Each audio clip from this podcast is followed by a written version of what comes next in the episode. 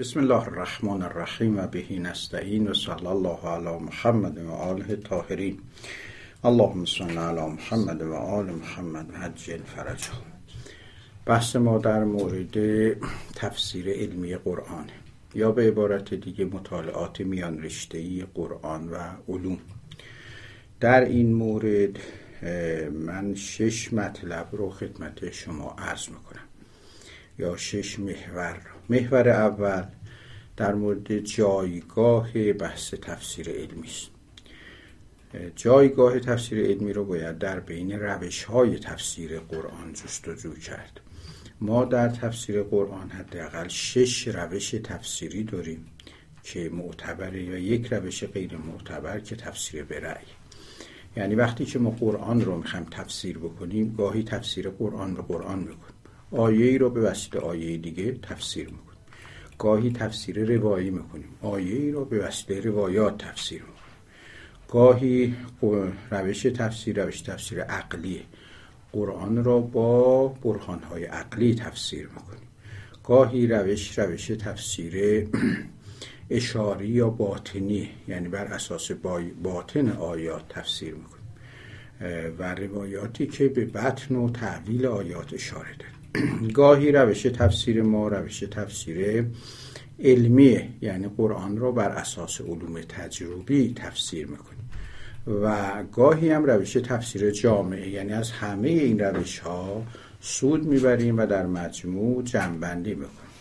ارز کردم روش هفتمی هم هست که روش تفسیر به رأیه که در روایات و آیات اشاره به اون شده و اون رو مضموم و مطرود شمرده و گناه کبیره. که انسان بدون توجه به قرائن عقلی و نقلی و بدون داشتن شرایط مفسر اقدام به تفسیر بکنه. بحث روش های تفسیر خودش بحث مفصلی است که من الان واردش نمیشم. فقط اشاره کردم که جایگاه تفسیر علمی قرآن روشن بشه که یکی از شش روش تفسیر معتبر قرآن تفسیر علمی است. بیشتر دوستان خواستن بدونن کتاب منطق تفسیر قرآن دو رو از ما که نشر المصطفى چاپ کرده نگاه بکنن. اونجا این روش ها توضیح داده شده. خلاصه هم شده تحت عنوان آشنایی با روش های تفسیر قرآن. دومین محوری که بحث می‌کنیم اینه که تاریخچه تفسیر علمی چیست؟ از کجا شروع شده؟ چه کسانی شروع کردن؟ وقتی که ما ریشه های تاریخی تفسیر علمی رو جستجو می‌کنیم می‌بینیم که اولین جایی که جرقه های این بحث زده شده سرچشمه هاش وجود داره در آیات خود قرآن. مثلا قرآن فرمود که در مورد اصل فرمود فیه شفاء للناس. اصل در شفا هست خب وقتی این جمله رو فرمود خود به خود تحریک کرد دیگران را راجع به اصل تحقیق بکنن و فواید اصل یا در جایی که فرمود که راجع به قماربازی و شرابخواری فرمود که ارز کنم که یسالونه که عن الخمر و المیسر قل فیه ما اثم کبیر و منافع للناس در سوره بقره. بگو که در شراب و قمار گناه بزرگی است منافعی هم داره مثلا سود اقتصادی دارد و امثال ذالک بنابراین طرف میره سراغ این که خب منافع شراب چیه ضررهای شراب چیه بحث تفسیر علمی پیش میاد. در مورد حرمت گوشت خوک همینطور وقتی که قرآن حرام می‌کنه مردار را خون را گوشت خوک را خوردنش را حرام می‌کنه بحث ارز کنم که تفسیر علمیش پیش میاد که حکمتش چیه بوده اسرارش چی بوده دلایل علمیش چی بوده و امثال بذاره در مورد مباحث کیهانشناسی بحثای نجومی قرآن هر خورشید ما ستارگان اینها رو که قرآن بیان می‌کنه خود به خود مباحثی پیش میاد. علوم انسانی هم همینطور وقتی که قرآن از مباحث اقتصادی یاد می‌کنه آفو بالعقود احل الله البی و امثال ذالک یواش یواش بحث مسائل اقتصادی بحث سیاسی بحث اجتماعی تو امر به معروف نهی از منکر بحث حکومت اینها خود به خود اینها را پیش میاره یعنی خود برخورد قرآن با موضوعات. بیان موضوعاتی در حوزه های اختصاص سیاست مدیریت روانشناسی بعد بیاد تو بحث مربوطه به نجوم پزشکی حتی مثلا مباحث قضاشناسی مباحث بهداشتی و امثال ذالک اینا سرچشمه هایی شد که آهسته آهسته این مباحث تفسیر علمی راه بیفته. کم کم روایات اهل بیت اومد اونها رو توضیح داد. شما مثلا می‌تونید مراجعه بکنید به بهار الانوار جلد پنجا و چهارم تا شست و سوم. حالا چاپای بیروت ممکنه یه جلد جلو عقب باشه با چاپای ایران متفاوت. پنجا و چهار تا شست و سه. ده جلد در مورد همین روایات علمی است که در حقیقت به نوعی تفسیر علمی آیات قرآنه تو مباحث غذاشناسی دارید مباحث نجومی و کیهانشناسی دارید مباحث مفصل اونجا نگاه بکنید. زیست شناسی مباحث امثال بحثای اقتصادی هم که تو روایات ما زیاده بحثای تربیتی تو روایات ما زیاده. و ارز کنم خدمتتون که بحثای حقوقی تو روایات ما زیاده که بسیاری از اینها تفسیر آیات قرآنه. مثلا وقتی که قرآن میفرماد که رفع از سماوات به غیر عمد ترانه ها آسمان ها را برافراشتیم بدون ستون دیدنی که این آیه هم در سوره رعد اومده هم در سوره لقمان یه جا اومده رفع از سماوات یه جا اومده خلق از سماوات خب این در روایت امام رضا زیلش اومده ثم عمد ولکن لا ترانه در اونجا ستون است ولکن شما ستون ها رو نمی‌بینید ایشون در آیه فرمود ما آسمان ها را این ستارگان و سیارات و اینها رو برافراشتیم بدون ستون دیدنی. یعنی ستون بین ماه و زمین دیده نمیشه بین زمین و خورشید دیده نمیشه. تو روایت امام رضا اومد تفسیرش کرد. فرمود در اونجا ستون های شما نمی‌بینید بین زمین و خورشید چیزی مثل ستون هست. منتها مثل ستون خیمه نیست که ما ببینیم یا ستون ساختمان. غیر دیدنیه ستونی از نیرو.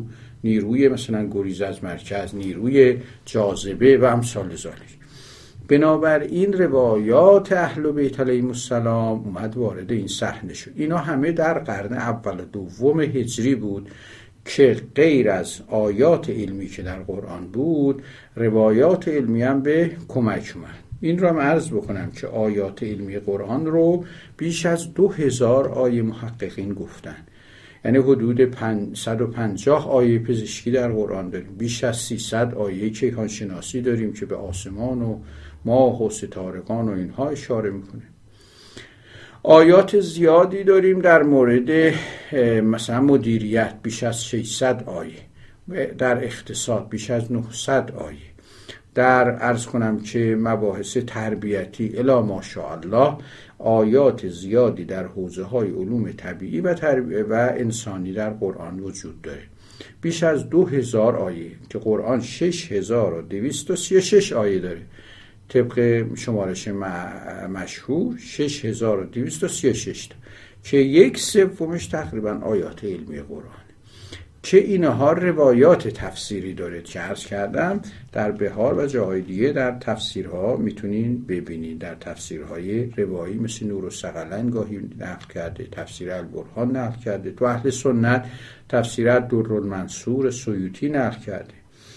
بعد از این دوره یعنی قرن اول تا سوم که بیشتر آیات بود و روایات علمی یواش یواش علوم یونانی هم وارد جهان اسلام شد. تو قرن سوم که نهزت ترجمه با بیت الحکمه معمون شروع شد. یواش یواش کتاب های یونانی ایرانی کتاب های جندی شاپور ایران کتاب های هندی اینها وارد جهان اسلام شد.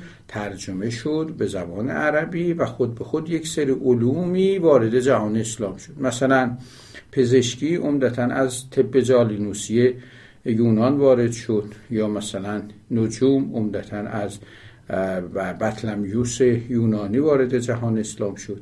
اینها کم کم وارد شد و خود به خود یه فضای علمی رو در مباحث ارز کنم مربوط به تفسیر علوم قرآن ایجاد کرد. کم کم مفسرینی وارد این فضا شدن. مثلا مرحوم تبرسی در تفسیر مجموع البیان در قرن حدود پنجم یواش یواش وارد این فضا شد.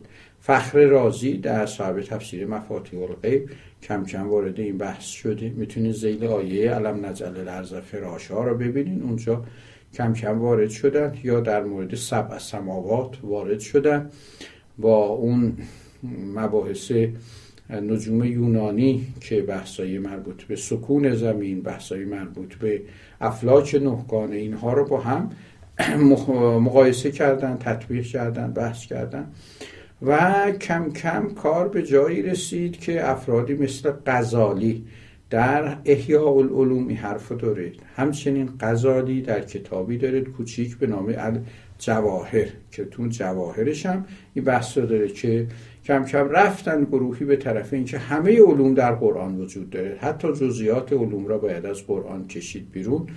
به تعداد حروف قرآن علوم وجود داره و اینا که یه حرکت افراطی بود.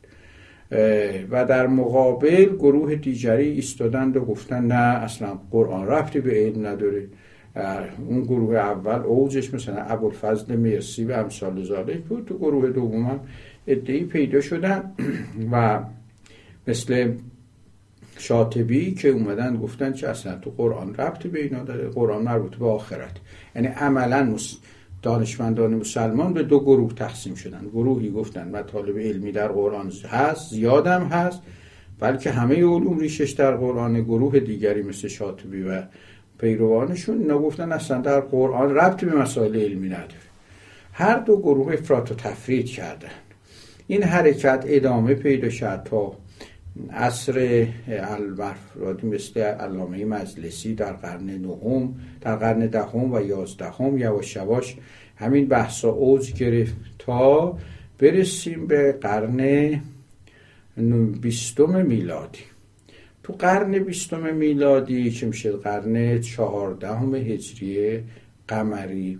در این قرن بیستم میلادی بین 1900 تا 2000 که علوم در اروپا رشد کرد تو قرن 19 هم انقلاب صنعتی شد. بسیاری از علوم وارد جهان اسلام شد دوباره. عین همون دوره قرن سوم. بسیاری از علوم وارد جهان اسلام شد. مباحث جدید پزشکی مباحث جدید کیهانشناسی فیزیک شیمی عمدتا علوم طبیعی که رشد زیادی در غرب کرده بود اینا وارد جهان اسلام شد. ترجمه شد بعضا تو دانشگاه ها اومد. بعضا ارز کنم که جوانان مسلمان رفتن اروپا آمریکا و جای رو آموزش دیدن برگشتن. و لذا یک حرکت جدیدی شروع شد در تفسیر علمی که بهش میگم دوره تطبیق یعنی اومدن مباحث قرآن رو با علوم جدید تطبیق کردن. حتی ادعای اجازه علمی در موارد متعددی شد. عمده کسانی هم که توی قرن بیستم وارد این قصه شدن پزشکان بودن مهندسین بودن امثال زاله که آدمای متدینی هم بودند و دلشون بخواست که خدمتی به قرآن و جوانان مسلمان بکنن ایمان جوانان مسلمان رو حفظ بکنند و افزایش بدن. این گروه این دوره جدید یعنی دوره قرن بیستم میلادی که میشه قرن چهاردهم هجری قمری از خونم که قبل از چهل سال قبل این دوره کم کم در سه جای جهان اسلام رشد زیادی کرد. یکی در مصر یکی در ایران یکی در هند. علتش هم این بود که در هند انگلیسی ها حضور داشتند مستعمرشون بود هند. و لذا بسیاری از علوم جدید وارد اونجا شد و دانشمندان مسلمان اونجا واکنش نشون دادن. مثلا سرسد احمد خان هندی یه تفسیر علمی نوشت به نام القرآن هو الهدا و الفرقان. القرآن هو الهدا و الفرقان. که اون کالج علیگره رو تحسیس کرد تفسیر علمی نوشت. حالا نقاط ضعفی هم داشت ولی این یه حقوقدانی بود که وارد این فضا شد و بسیاری از مطالب علمی قرآن رو به علوم جدید تطبیق کرد. بعد از اون توی مصر آقای تنتاوی در تفسیر الجواهر. تنتاوی هم یه معلمی بود و تحصیل کرده الازهر. ایشون تصمیم گرفت که تفسیر علمی بنویسید و یه تفسیر علمی نوشت به نام الجواهر فی تفسیر القرآن. که این الجواهر که بیش از ده جلدم هست که اخیرا هیچ ده جلدیش هم دیدم چاپ شده این تفسیر الجواهر دیگه تقریبا کل قرآن رو تفسیر علمی کرد مطالب علمی زیادی وارد مباحث قرآنی کرد و اونها رو توضیح داد با مباحث جدید. این دو تا تفسیر داره چرا؟ چون مصر هم بعد از حمله ناپلئون به مصر و بعد ارتباط زیادی که مصریان به اروپا داشتن چون نزدیک بودن به همدیگه و لذا تحت تاثیر علوم جدید غرب قرار گرفت و این مسئله اونجا رشد کرد این تفسیر علمی جای سومی که تفسیر علمی رشد کرد ایران بود. علتش هم بود که ایرانیان به اروپا رفت آمده زیادی داشتن ارتباط زیادی داشتن. تحصیل بسیارشون رفتن اونجا تحصیل کردن برگشتن. و لذا از حدود دهه 20 1320 شمسی به بعد که قرآن و علوم روز آی نیازمند شیرازی نوشت. بعد از اون یواش یواش این حرکت تو ایران رشد کرد و افرادی مثل مهندس بازرگان وارد این فضا شدن. باد و باران در قرآن را نوشت و ارز کنم که متحرات در اسلام را نوشت. مباحث علمی قرآن و روایات را با مباحث جدید تطبیق کرد.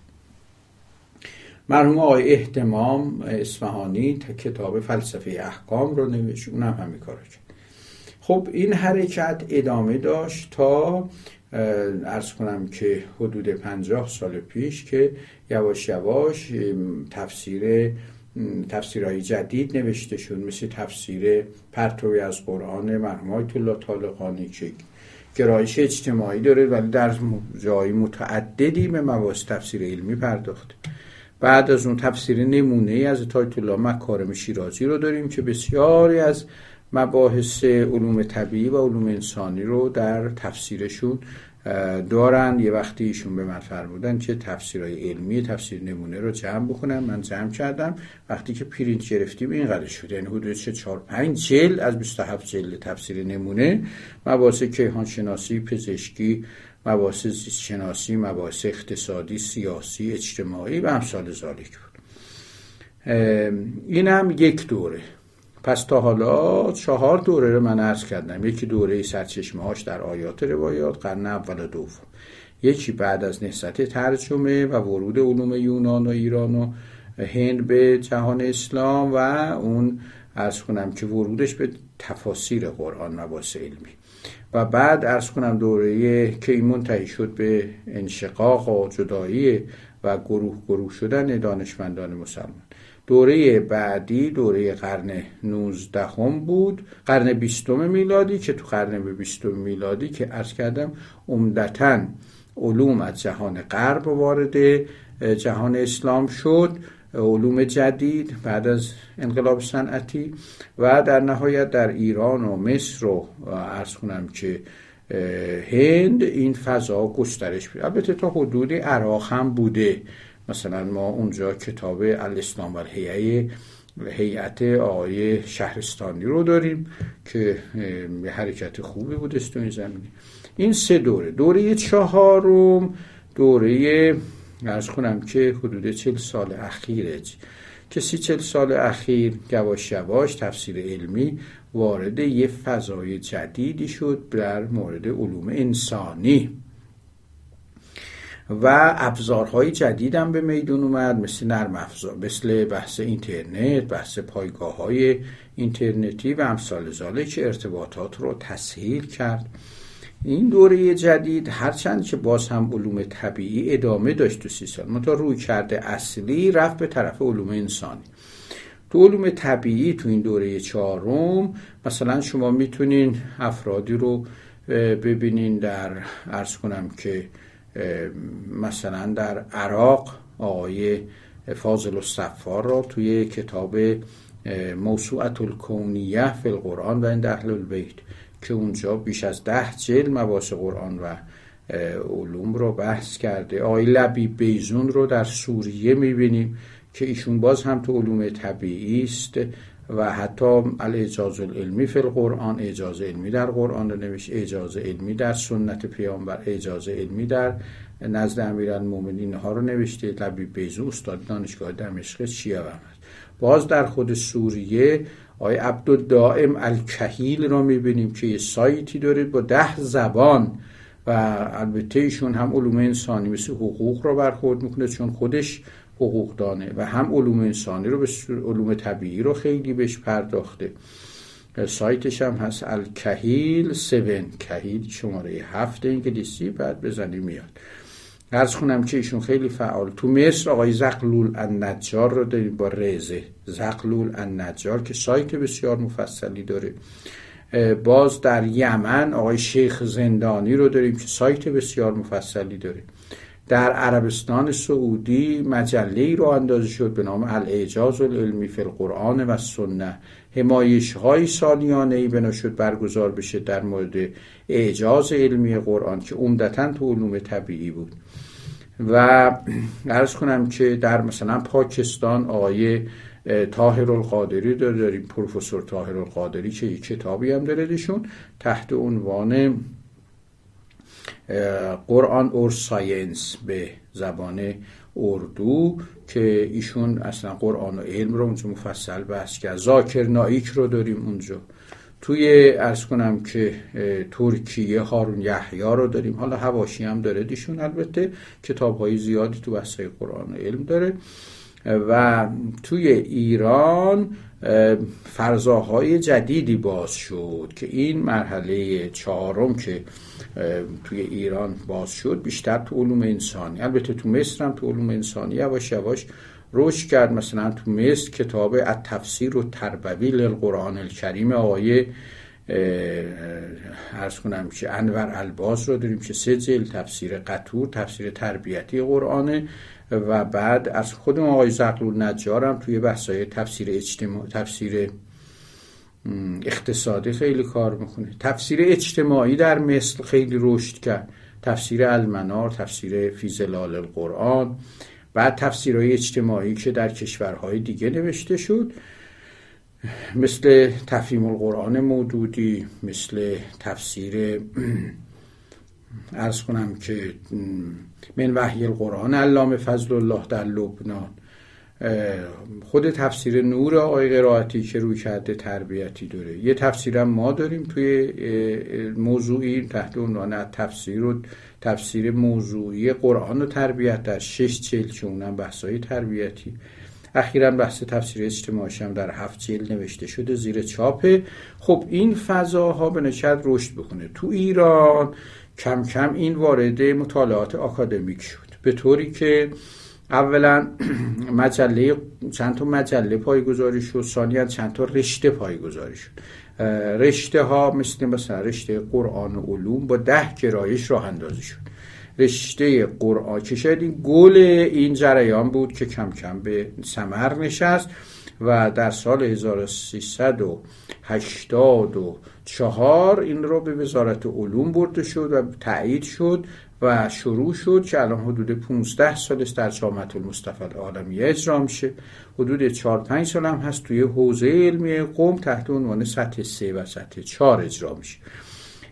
از این قرار که ما یه رشته ای داریم به نام قرآن و علوم با ده گرایش قرآن و تربیت قرآن و سیاست قرآن و اقتصاد قرآن و مدیریت قرآن و روانشناسی قرآن و جامعه شناسی قرآن و حقوق قرآن و تاریخ قرآن و بهداشت و سلامت مباحث طبی قرآن و نجوم ده رشته و گرایش راه اندازی شد. خب ارشدش هم اخیرا راه اندازی شد. سطح سش هم تو حوزه. اینا هم که عرض کردم مشابه سطح چارش تو درخواره حوزه اومد الان در حال اجراست یعنی بیش از ده رشته و گرایش الان باستگرایش های مثلا دوره های کار کارشناس ارشد حساب کنیم حدود 14 رشته و گرایش در حال اجراست خب این یک دستاورد بسیار مهمی بود. یه مجله علمی برش راه اندازه شد که علمی پژوهشی وزارت علوم الان تحت عنوان قرآن و علم. که مقالات مربوط رو چاپ می‌کنه مجله رو خواستین دسترسی پیدا بکنین تو سایت جامعه المصطفى العالمیه مجله قرآن و علوم رو تمام شماره هاش رو می‌تونین دانلود بکنین. البته توی جای دیگه هم هست. می‌تونین ببینین. تو مجی ایران هست. توی هست کنم که سی شیراز هست. جای دیگه هست. می‌تونین ملاحظه بفرمایید. خب؟ این این مجلات این مجله و مجلات مشابهی که تو ایران را اندازه شد. یعنی جهاد دانشگاهی مجله را انداخت تحت عنوان مطالعات میان رشته قرآن علوم قرآن. و یکی هم دانشگاه مازندران راه انداخت قرآن و علوم بشری. و ارز کنم خدمت دو مجلات مشابه دیگری هم کم کم راه اندازی شد. مثلا قرآن و تربیت رو در ایلام ما داریم. و مجلات این گونه ای کم کم تو کشور راه افتاد. خب نتیجه چی شد؟ نتیجه این شد که ما وارد یک دوره جدیدی شدیم. الان دیگه از دوره چهارم آهسته آهسته ما وارد تولید علم شدیم. تولید دانشهای قرآن بنیان. خب مثلا دانش تربیت قرآنی. مدیریت قرآنی روانشناسی قرآنی. کم کم وارد این فضا داریم میشیم و به تولید علم یعنی پایان نامه های دکتری که دارد انجام میشه نظریه پردازی های علمی که تو این زمینه میشه اینها کم کم رسید به مرحله تولید علم. و الان ارز کنم خدمتتون هم در روش شناسی این بحث نظریه پردازی شده تو کشور موفق بوده هم در مباحث که نظریه پردازیش رو یه نظریه از 17 کرسی نظریه پردازی کشور یکیش در مورد همینه یعنی نظریه روش تفسیر موضوعی میان رشته قرآن و علوم که روش خاص این بحثه که ما ارائه دادیم الحمدلله موفق بود. ارز کنم خدمتتون که و دیگران کرسی هایی در این رابطه گذروندن پایان نامه های خوبی گذرانده شده. حتی یک حمایش بسیار مفصلی تحت عنوان قرآن و علوم انسانی برگزار شد که حدود چهل و پنج جل آثار داشت. چند جل پایان به اصطلاح مجلاتی که ویژه نامه دادن. هفت جلد مجله ویژه نام دست یا هشت جلد هم آثار داشته مجموعه آثار قرآن و علوم انسانی که حدود 400 مقاله بوده اینها رو می‌تونین توی نرم افزارش ببینید. نرم افزارش مرکز کامپیوتری نور زده. تو نور شاپ هم در اختیار همه هست. می‌تونن دوستان استفاده بکنن. که کم کم این فضا وارد عرصه های جدیدی شد. دو سه تا عرصه مهم در اینجا اتفاق افتاد. یکی بحث نظریه پردازه های علمی بر اساس قرآنه. یکی بحث اعجازهای علمی قرآن و اثباتش از این طریقه. یکی بحث ارز کنم خدمتتون که جهدهی به علوم انسانی و علوم طبیعی بر اساس قرآنه. یعنی مبانی علم اهداف علم را باز تعریف کردن بر اساس قرآنه. که این فضا هم ارز کنم که باز شده اخیرا و الحمدلله رو به رشد هست. خب اما همطور که اشاره کردم که از اینجا به بعد ما وارد گونه ها میشیم که در مباحث قرآن و علوم یا مطالعات میان رشته قرآن و علوم سه گونه عمل شده و دلایلی هم داره. حالا این سه تا گونه را سه تا شیوه فرعی را من عرض می‌کنم و نقاط قوت هر کدا و نقاط ضعفش رو عرض می‌کنم. این محور جدید. خب این محور سوم بحث ما چگونه های مختلف بحث. ببینید تفسیر علمی که میگم یک معنا نداره در حقیقت حداقل چهار تا معنا داره. گاهی گفته میشه تفسیر علمی مراد این است که ما بیام جزئیات و علوم را از قرآن استخراج بکنیم. گاهی گفته میشه تفسیر علمی یعنی تحمیل نظریه های علمی جدید بر قرآن. گاهی گفته میشه تفسیر علمی یعنی استخدام علوم برای فهم معانی آیات. گاهی گفته میشه تفسیر علمی یعنی جهدهی به علوم بر اساس قرآن. یعنی مبانی و اهداف علوم رو بر اساس قرآن جهدهی خب ارز کنم خدمتتون که حالا تو مرحله آخرش هم که بحث نظریه پردازی های علمی بر اساس قرآن و ایجاد دانش های قرآن بنیان هست که اون مرحله نهایی. اما اینکه ما بگوییم همه چیز در قرآن وجود داره و بریم به دنبال استخراج همه علوم از قرآن و شیوه اول این شیوه را ما صحیح نمی‌دونیم. چرا؟ چون مبانی این شیوه درست نیست. یا دلایلش کامل نیست. ببینین نکته ای که هست اینه که تو تفسیر علمی بعضی اومدن استدلال کردن. به این آیاتی مثل این آیه نزلنا علیک الکتاب تبیانا لکل شهر ما قرآن رو فرستادیم همه چیز درش هست تبیانا لکل شهر توضیح دهنده و بیان کننده همه چیز است. به این استدلال کردن و گفتن که در قرآن همه چیز هست گاهی هم به آیه لا رتب ولا یابسن الله فی کتاب مبین استدلال شده. گاهی اوقات به روایاتی استدلال شده است تو این زمینه که اینها را ما در کتاب منطق تفسیر پنج اووردیم بررسی کردیم و نقد کردیم. اگر دوستان خواستن انتشارات بین الملل مصطفی منطق تفسیر پنج. تو مجموعه آثار ما هم می‌تونید پیدا کنید مجموعه آثار ما رو نور مرکز کامپیوتری نور زده است تحت عنوان مهر قرآن. اونجا می‌تونین ببینین این مسائل توش هست این کتاب ها خب توی اون کتاب ارز کنم که منطق تفسیر پرزی بحث رو ما توضیح دادیم که این که گفته می‌شد که در قرآن همه علوم وجود داره این حرف استدلالاش کامل نیست. اولا اون که گفتن لا رتب ولا یابسن الا فی کتاب مبین مربوط به قرآن نیست مربوط به لوح محفوظه. مفسرین اونجا گفتن اینجا کتاب مبین مر... یعنی لوح محفوظ یعنی علم الهی. همه چیز در علم الهی هست. خب درست.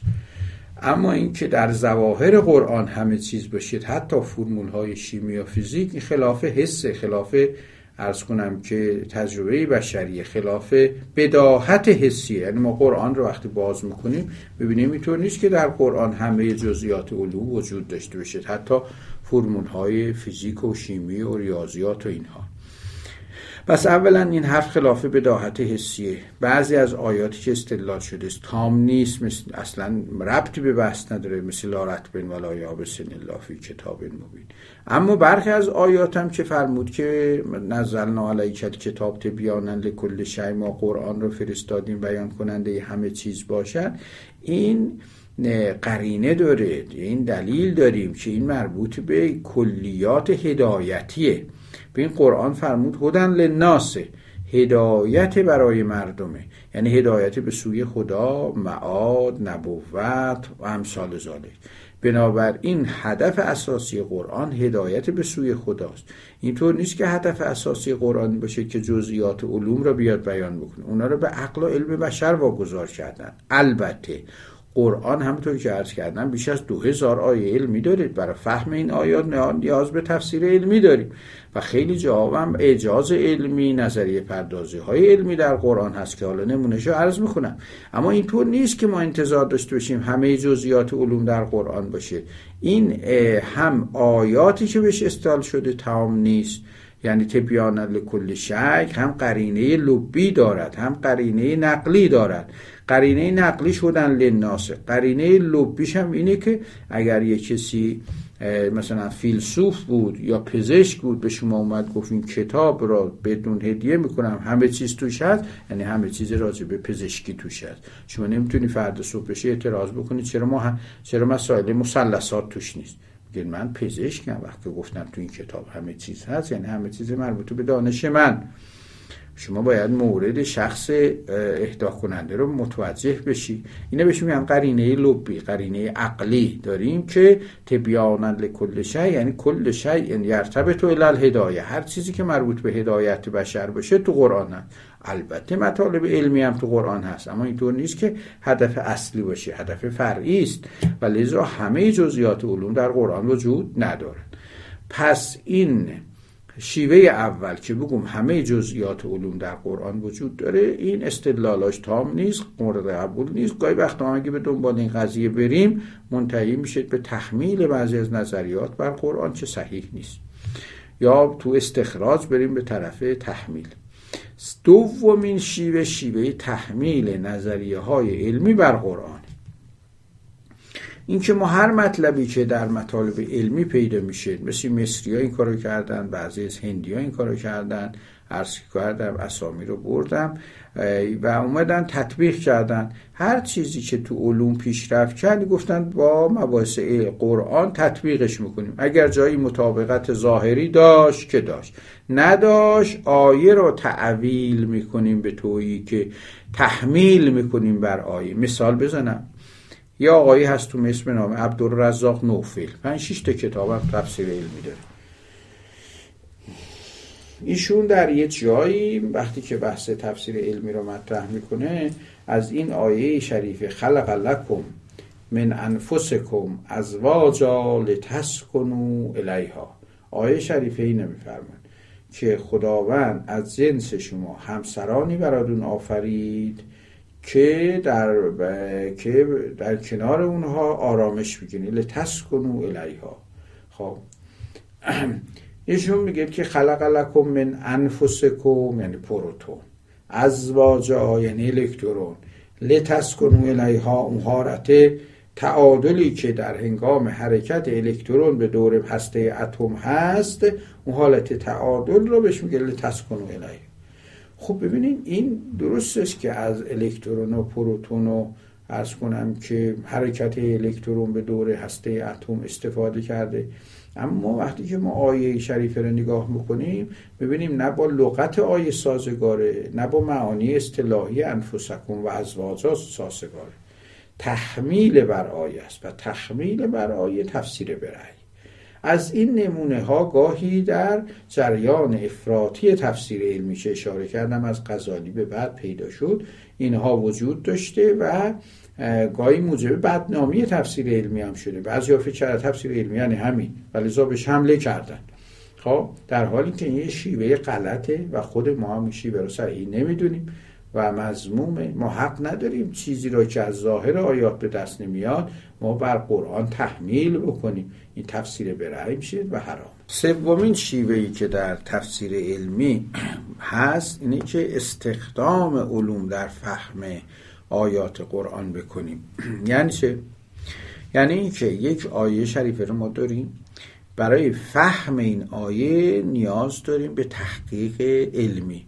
چه تو علوم طبیعی؟ مثل مثلا فیزیک و شیمی و ریاضی به ارز کنم که پزشکی و نجوم چه در علوم انسانی مثل تربیت و اجتماع و امثال ذالک و با کمک این دانش ها و تحقیقاتی که انجام میشه اون آیه رو بفهمیم و بهتر تفسیر بکنیم.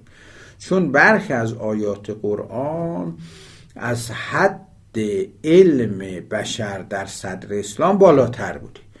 و لذا هرچی علم پیشرفت می‌کنه نکات جدیدی از آیه به دست میاد و تفسیرهای جدیدی به دست میاد که ما به عظمت قرآن پی می‌بریم. گاهی به اعجاز قرآن پی می‌بریم. گاهی نکات جدید موجب تفسیرهای جدیدی از آیات میشه. یه مثال برای دو از تو کیهان شناسی بزنم. قرآن کریم در آیه 38 سوره مبارک یاسین میفرماد که از شمسو تجری لمستقر لها. قرآن میفرماد خورشید حرکت می‌کنه تا محل استقرارش. از شمسو تجری لمستقر لها. مشابه این آیه اول سوره رعدم اومده از شمس و تجری لعجل مسما خب این آیه شریف صدر اسلام که این آیه را میشنیدن؟ همین حرکت کاذب خورشید به دستشون میاد که از مشرق طلوع می‌کنه میره به طرف مغرب. همین حرکتی که ما با چشممون خطا می‌بینیم دیگه چون ما روی زمین نشستیم با حرکت می‌کنیم با زمین فکر کنیم خورشید داره حرکت می‌کنه. در حالی که امروزه مباحث کیهانشناسی و, و کشفیات روشن کرده که قرآن که به اصطلاح خورشید در حال حرکته و قرآن درست فرموده. خورشید هر حدود 200 میلیون سال یک بار به دور مرکز کهکشان شیری با منظومه شمسی میچرخه. علاوه بر اینکه به دور خودش هم یک حرکت وضعی داره. یک حرکت انتقالی به دور منظومه به دور کهکشان راه شیری داره. یک حرکت وضعی به دوره خودش داره. خب و علاوه بر این دوتا یه حرکت درونی هم داره. خورشید مرتب توش انفجارات هسته‌ای صورت می‌گیره. این نور و حرارتی که به ما می‌رسه از انفجارات هسته‌ای خورشیده. و این انفجارات هسته‌ای موجب میشه که خورشید مرتب زیر و زبر بشه. و قرآن چی فرمود؟ از شمس و تجری لمستقر لها. خورشید در حال حرکت است. جریان دارد تا در محل استقرارش. محل استقرارش یعنی وقتی که مثلا این عمر خورشید دیگه تمام بشه یعنی اون مواد خورشید که هر مدت زمان کوتاهی چند تون از وزن خورشید داره کم میشه تبدیل میشه به انرژی نور و حرارت و به ما می‌رسه. بعد از حالا بعضی گفتن مثلا پنج میلیون سال عمر خورشید که الان در میانه راهه خورشید ما جوانه. خب و بعد از بالاخره مدتی این تمام میشه و محل استقرار حالا یه ستاره وگا یا سیاه چاله ها یا قبرستان ستاره ها بالاخره از بین میره. الا عجل مسما تا یه زمان خاصی میره. خب ببینید قرآن این جمله رو کوتاه فرمود بعد فرمود تجری. به صورت طبیعی قرآن وقتی می‌خواد حرکت خورشید رو بگه باید بگه تحرک. عرب ها واژه تحرکه رو به کار می‌برن دیگه برای مثلا حرکت مثلا اتومبیل. پلیس میگه حرک حرک حرکت بکن. اما قرآن در مورد خورشید تحرکه به کار نبرد تجری به کار برد. تجری یعنی جریان داره. یعنی مثل آبی که توی جوی میره اونا بهش میگن جریان. وقتی که آب توی جوی میره اینطور نیست که فقط حرکت می‌کنه مثل یه گلوله. نه زیر و زبر میشه. مرتب آب زیر و زبر میشه میره. اینو میگن جریان. قرآن در مورد خورشید تعبیر تحرکه نکرد. قرآن تعبیر جریان کرد. تجری. یعنی همینطور که خورشید داره حرکت می‌کنه به دور خودش و به دور مرکز کهکشان راه شیری این داره جریان داره. مرتب زیر و زبر میشه. مثل آبی که توی جوی داره میره. خب شما ببینید چقدر تعبیر دقیقه. زمانی که بشر فکر می‌کرد این خورشید و ستارگان میخهای کوبیده شده بر آسمان هستند. زمانی که حرکت کاذب خورشید را می‌فهمید قرآن سخن از حرکت خورشید اونم به صورت جریان و با این دقت الا عجل مسما و امثال ذالک که این آیه رو فقط حدود سی شش معنا برش کردن از شمس و تزیل مستقر لها اگه خواستین بیشتر بدونین کتاب پژوهشی در اعجاز علمی ما را ببینین که برخی ادعای اعجاز علمی هم کردن. گفتن اصلا این آیه خبر غیبی داده. اون زمان که هیچ کس متوجه نبوده گفته خورشید جریان داره و امروزه ما بحث جریان را در ارز کنم که انفجارات هسته خورشید و زیر و زبر شدنش متوجه میشیم. پس یه خبر غیبی گفته که قبل از قرآن چیزی خبر نداشته بعد از قرآن معلوم شده تحدی هم بش کرده هماورد طلبی کرده. خب و لذا اعجاز علمی قرآنه. نگاه بکنیم تو کتاب پژوهشی در اعجاز علمی قرآن. به راحت تو محیط های مجازی مثل پایگاه قائمیه و امثال ذالک می‌تونید دانلود بکنید یا تو مجموعه آثار ما این کتاب رو ببینید. اونجا مفصل راجع به این آیه و امثال این آیه من صحبت کردم. توی بحثای تربیتی همینطور قرآن مطالبی رو فرموده که ما می‌تونیم با استخدام علوم به فهم بهتری از آیات برسیم. تو مباحث پزشکی همینطور نطفه علقه مزقه مخلقه غیر. چهارده مرحله رو قرآن برای خلقت انسان تا مرگ انسان گفته در اوایل سوره حج در اوایل سوره مؤمنون و برخی آیات دیگه. اینا رو ما حدود 100 صفحه در همون کتاب پژوهشی در اعجاز علمی ارز کنم که بحثش کردیم نکات علمیش رو بیان کردیم. جالب این است که بدونید آقای موریس بوکای پزشک فرانسوی یک کتابی داره مقایسه میان تورات انجیل قرآن و علم. اصلا خود این کتاب رو دو واحد درسش داد. توی اون کتاب که اصلش به فرانسویه بعدش به انگلیسی ترجمه شده. به فارسی دو سه تا ترجمه داره. به عربی چند تا ترجمه داره. تو این کتاب مقایسه ای میان تورات انجیل قرآن و علم آقای موریس بوکای میگه این که قرآن چهارده مرحله خلقت انسان رو برشمرده این چینش مراحل خلقت اعجازه. چرا؟ تا قرن هفدهم میلادی هاروی پزشک معروف اروپایی کشف کرد که مراحل خلقت انسان در جنین چگونه است؟ در دوره بارداری در دوره رحم چگونه است؟ و قبل از هاروی کسی نگفته بود جز قرآن. و قرآن که چهارده قرن قبل منتشر شد نازل شد و, و ابلاغ شد مراحلی از خلقت رو گفته که حتی پزشکان در اون دوره متوجه نمی شده و بعدها هاروی و دیگران اینا رو کشف کردن و این خبر غیبی قرآن تایید شد. ببینید اینها برای فهم بهتر نطفه علقه مزقه مخلقه غیر مخلقه. این آقای دکتر دیاب دکتر قرقوز در مصر پایان نامه و رساله دکتری خودشون رو در حوزه مباحث پزشکی قرآن گرفتن مباحث جنین شناسی قرآن گرفتن. و ارز کنم که کتاب خوبی هم نوشتن. به فارسی هم آقای علی چراقی ترجمهش کرده به تحت عنوان تب در قرآن. که همین مباحث مراحل خلقت رو بحث کرده خب اینها میان این مراحل رو بحث می‌کنن نکات علمیش رو بیان می‌کنن تفسیرهای نوعی از آیات ارائه میشه بدون اینکه تحمیلی بر قرآن صورت بگیره. این میشه استخدام علوم برای فهم آیات. حتی اگر برخی مواقع از علوم جدید استفاده نکنیم برای تفسیر ممکن است که مفسر به بیراهه بره. ممکن است نکات علمی رو متوجه نشه ممکنه از شمس و تزیل مستقرن لها را بر اساس هیئت بطلمیوسی که سکون زمین هست تفسیر بکنه و حرکت کاذب خورشید رو استفاده بکنن یا ممکنه تو همین مباحث جنین شناسی بر اساس طب جالینوسی و پزشکی سنتی صحبت بکنه در حالی که نکات جدید هست و مطالب جدید هست. همچنین توی آیات مربوطه به خلقت انسان ارز کنم که و امثال ذالک بگذاریم. پس بنابراین ما تا حالا سه تا گونه رو گفتیم. استخراج همه جزئیات از علوم از قرآن گفتیم. دلایلش کافی نیست. تحمیل نظریه های علمی بر قرآن گفتیم. تفسیر به رأی. سوم استخدام علوم در فهم آیات علمی. علوم قطعی رو بگیریم در فهم آیات استفاده بکنیم. و البته این دو سه تا شرط هم داره. یک این علمی که استفاده می‌کنیم قطعی باشد نظریه های اثبات نشده نباشد.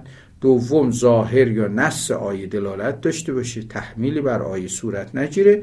شخصی هم که این کارو می‌کنه اطلاعات میان رشته ای داشته باشه. قرآن و طب قرآن و ارز کنم که کیهان شناسی قرآن و تربیت قرآن و سیاست. اصلا این رشته های میان رشته ای برای همین زده شد. پس بنابراین با این سه تا شرط اگر اجرا بشه وقت تفسیر علمی به شیوه استخدام علوم در فهم آیات نه تنها مضر نیست بلکه خیلی مفیده و در تفسیر کارایی داره. اینم مالی زوابتش که زوابتش رو هم عرض کردم. گونه چهارمی از تفسیر علمی وجود داره که جهدهی به علوم بر اساس قرآنه که عمدتا تو علوم انسانی اتفاق میفته. البته تو علوم طبیعی هم توی اهداف علوم و امثال ذالک قابل استفاده است. یعنی مثلا تو جهدهی به فیزیک جهدهی به زیست شناسی جهدهی به علوم طبیعی مثل نجوم و امثال ذالک و پزشکی یا تو اینها میشه ازش استفاده شه پس بنابراین اما عمدتا تو علوم انسانی است این شیوه چهارم جهدهی به علوم. یعنی تربیت رو بیای بر اساس مبانی قرآنی. اهداف قرآنی. اصول حاکمی که قرآن میفرماد. حتی روش های جدیدی که تو مباحث قرآنی هست تربیت را بازسازی بکنیم. دانش علوم تربیتی قرآن بنیان. یعنی علوم تربیتی که با استفاده از تجربیات جدید بشری تو دانش تربیت و مباحث قرآنی تو این حوزه میاد دانش جدیدی رو ایجاد یا بازسازی یا متحول می‌کنه علوم تربیتی رو که من دیگه حالا فرصت ندارم اینها رو خیلی توضیح بدم ولی فقط یک اشاره می‌کنم. ببینید مثلا تو روانشناسی یا تو تربیت تو مبانی اینها اگر ما بگم مبنای مثلا تربیت و روانشناسی اینه که ما یک زندگی داریم از تولد تا مرگ. یک زندگی مادی داریم. و منم همین جسم خودم و حد اکثر ذهن خودم. این یک دانش تربیت شکل می‌گیره. همین دانش که امروز دنیا هست. یه روانشناسی شکل می‌گیره. همین روانشناسی که امروز دنیا هست. اما اگر ما گفتیم که نه ما جهانهای متعدد داریم تو مبانی. گفتیم یک جهان نداریم. جهان قبل از این جهان داشتیم. جهان بعد از این جهانم که آخرت داریم. جهان فرشتگان داریم جهان جنیان داریم. همین دو سه تا مطلب کوچک که تو آیات اومده کاملا این دانش رو متحول می‌کنه. چرا؟ چون وقتی که شما گفتی که انسان فقط خودش نیست روح هم داره.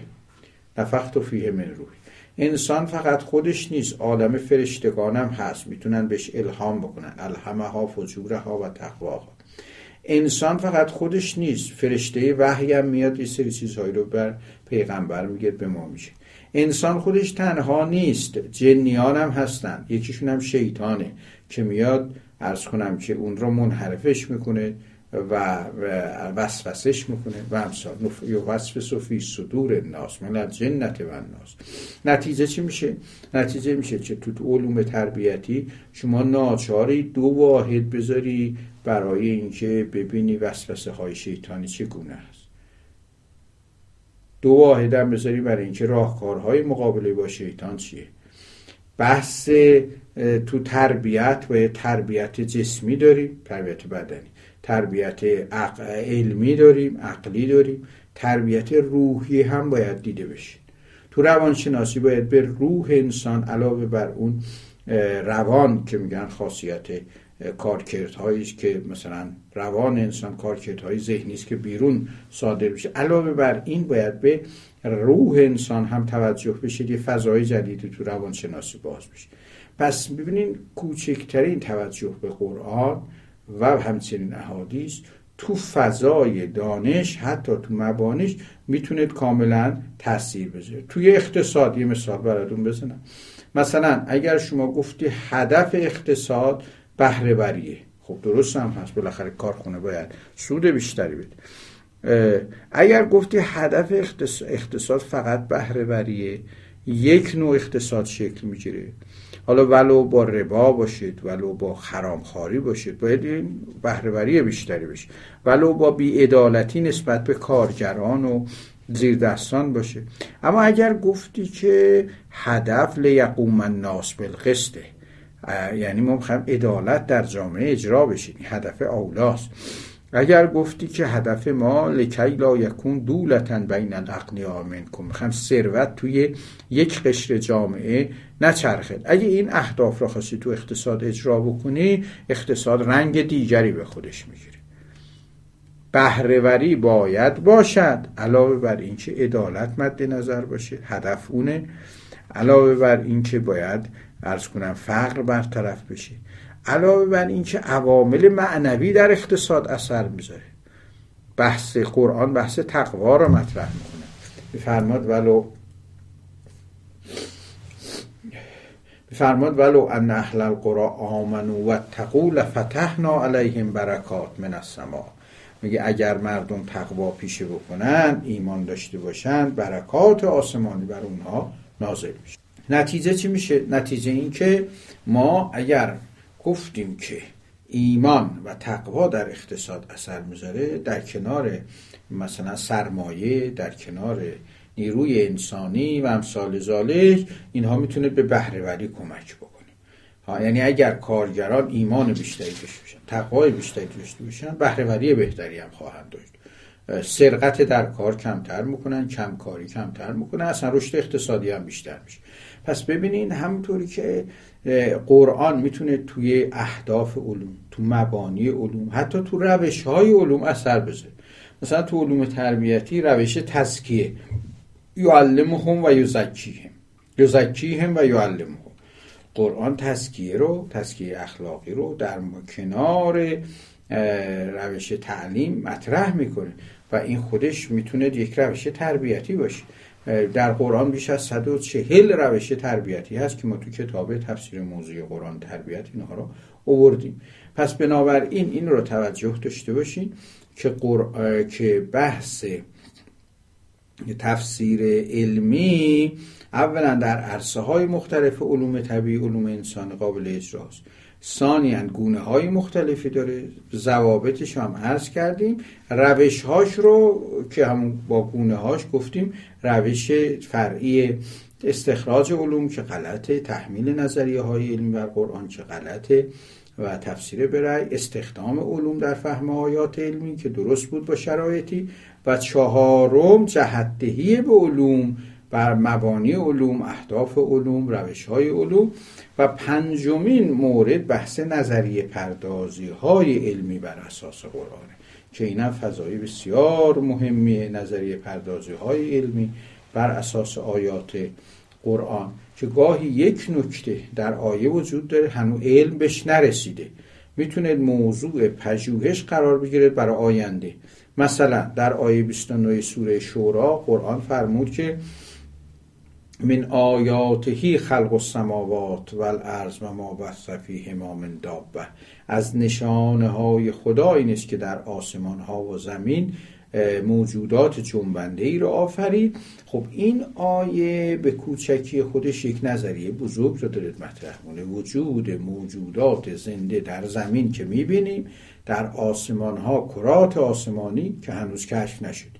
بشر رفتش به مریخ. حد اکثر احتمال میدن که در به ماه رفته در مریخ هم ماهواره فرستاده یا سفینه فرستاده.